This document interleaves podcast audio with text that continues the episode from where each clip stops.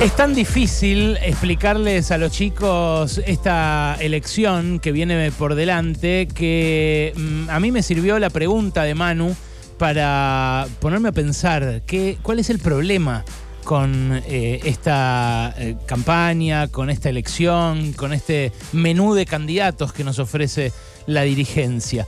Eh, y lo difícil es que se llevó a tal extremo el voto al mal menor, el voto al que menos me jode, al que menos me hace daño, que ya me parece nadie va a votar a la persona que realmente quiere que oriente los destinos del país hay un abismo entre la sociedad y la dirigencia que empieza a expresarse y a supurar en las internas de esa dirigencia que ya ni se gasta en mostrarle al electorado que eh, tiene una propuesta, eh, o que eh, tiene un plan o que tiene un horizonte al cual dirigir el país y que sea más amable con nosotros los que lo habitamos.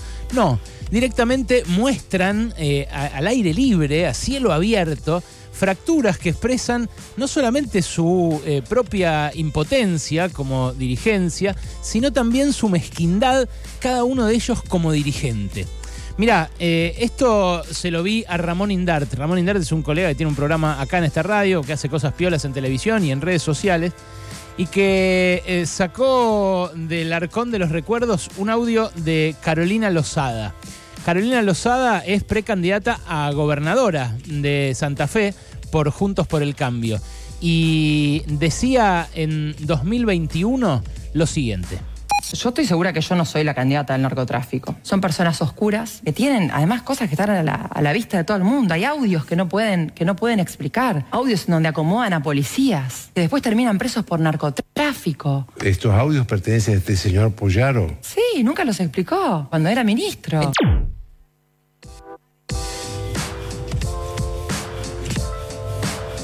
Bueno, este este audio de Carolina Lozada de 2021 habla de quien ahora es su compañero de fórmula, de Puyaro. Puyaro, eh, eh, perdón, eh, este, este audio es el de Puyaro que es su rival. y habla en 2021, en este audio que vas a escuchar a continuación, de su actual compañero de fórmula, acusándolo de narco, igual que acusa en el audio que acabas de escuchar a este que pasó. Escucha. Si no dejamos atrás a Cristina y todo lo que ella representa, este país no tiene futuro. Por eso me sorprende el aval que le está dando a la precandidatura de Federico Angelini. Tenemos que cuidar cada banca para que Cristina no se lleve puesta la República. ¿Sabe usted que si Angelini asumiera como senador, podría entregar su banca de diputado nacional al kirchnerismo? Bueno, me los mezclé yo. El compañero de fórmula actual es Angelini eh, y es el que cuestionaba en 2021. Eh, ahora acusa a su rival, eh, que en 2021 reivindicaba, de narco. Y en ambos casos la acusación va así de liviana. Digo, más allá de la, de la mezcla, ¿no? Podría acusar hoy a uno de narco y hace dos años a otro, que da lo mismo. ¿Por qué? Porque no importa que los narcos maten a eh, cientos de personas en Rosario, sino cuántos votos trae eso a una determinada fórmula presidencial.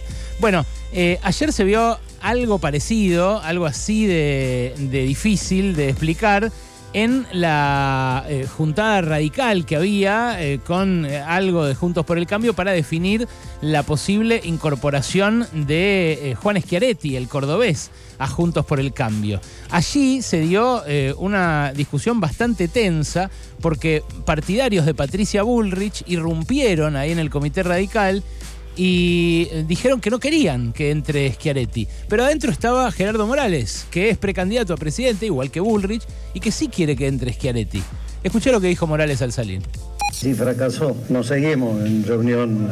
No me hacen un piquete a mí en mi casa. Recibo piquete las organizaciones que a veces van cuando voy a un comité de conurbano para pedir por la libertad de Milagro Sala, pero no de miembros de mi espacio. Así que había ahí una mujer mandada diciendo cosas del espacio. Eso espero que lo repudien. Patricia especialmente, que es la que manda a la gente. Después había miembros de otros partidos que integran la coalición amplia que no estaban invitados, que también fueron invitados por Patricia. Uno de los que apareció y que no estaba invitado es Luis Juez. Luis Juez va a las urnas en dos semanas en Córdoba contra Juan Schiaretti, porque quiere ser gobernador de la provincia, y le quieren meter a Schiaretti en su coalición. Repito, Luis Juez va en dos semanas a las urnas en su provincia contra Juan Schiaretti, y Juan Schiaretti está coqueteando para entrar a la coalición de Luis Juez, que hace campaña en su contra. Claro, Luis Juez no estaba invitado a la reunión de ayer, pero apareció a decir, che, esto eh, es un ridículo muy difícil de explicar a la gente en plena campaña. ¿Qué dijo Luis Juez después de que Morales dijera que mandaron a la gente, que Patricia Bullrich se los mandó para hacerle un piquete? Esto es inoportuno. Vos no podés en mitad del camino cambiar las reglas de juego. Faltan 20 días para la elección en Córdoba y vos le vas a venir a decir a los cordobeses que lo va a incorporar a la Alianza Nacional al tipo al que le queremos ganar en, la provincia. ¿Cómo, ¿Cómo se explica eso? Es como que yo vaya a Jujuy y diga, bueno, vamos a ampliar la pata social de Juntos por el Cambio y la vamos a incorporar a Milagro Sala. A ver qué diría Morales. Bueno, así de tensa está la discusión eh, y así con de todo se están tirando ahí. Pero no es solo un problema de Juntos por el Cambio, podría seguir. Javier Milei acaba de anunciar que incorpora a otro funcionario menemista más a su equipo de asesores, a otro ex eh, importante funcionario de la época del menemismo y de las privatizaciones como Darío Epstein. Darío Epstein fue eh, titular de la CNB y bueno, pertenece a, a la misma a la misma casta de exfuncionarios que Roque Fernández, que fue ministro de Economía de ese mismo gobierno, que Carlos Rodríguez, eh, que es el fundador de la Universidad del SEMA y que, eh, bueno, también fue incorporado al equipo de Miley, eh, a pesar de tener una vasta trayectoria y de ocupar ese trono, el del SEMA, desde hace 30 años. en fin, es un espacio que para muchos es la nueva política, igual que Carolina Lozada que también para muchos es la nueva política porque hasta hace poco tiempo era panelista de Babi Echecopar en América 24. Puede ser gobernadora de Santa Fe, ¿eh? A nosotros acá cuando la entrevistamos nos respondía con expresiones como apero macri, cosas medio de redes sociales, modismos de las redes sociales que eh, fueron permeando hacia la política real, bueno, degradándola a mi gusto. Pero eh, Horacio Rodríguez Larreta, que en Juntos por el Cambio se enfrenta a Patricia Bullrich y quisiera ampliar la coalición a Juan Schiaretti, hace campaña diciendo que va a recortar las indemnizaciones eh, y, que, lo que está matando a la economía argentina son las multas a los empleadores, a los cuales los empleados les hacen juicio.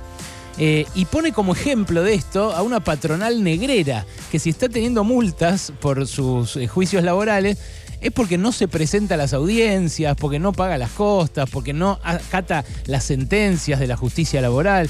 Yo no sé dónde está buscando votos la reta, pero es muy llamativo que lo haga así, simplemente para pegarse a un discurso antiobrero de Bullrich que, según algunos encuestadores, le da votos. Pero está todo revuelto al punto que anoche eh, Carlos Pagni, eh, reconocido editorialista político, dijo que eh, Facundo Manes puede ser el vice de Guado de Pedro, que a la vez suena, Manes, como posible vice de Patricia Bullrich. Y vos decís, bueno, si fuera cierto, ¿no? Pues también puede no serlo, pero si fuera cierto, ¿no expresaría una desorientación total por parte de Manes? Poder ser vice de Guado de Pedro y a la vez poder ser vice de Patricia Bullrich. Eh, ¿No expresaría también eh, una una vaguedad total de la propuesta de política que hace cada uno de esos espacios, porque si lo pueden tener tanto unos como otros, quiere decir que en realidad mucho no expresa. Bueno, todo eso es lo que me puse a pensar eh, cuando Manu me preguntó eh, qué onda estas elecciones, quiénes se van a presentar, a quiénes vamos a votar eh, y quién es el mejor sobre todo.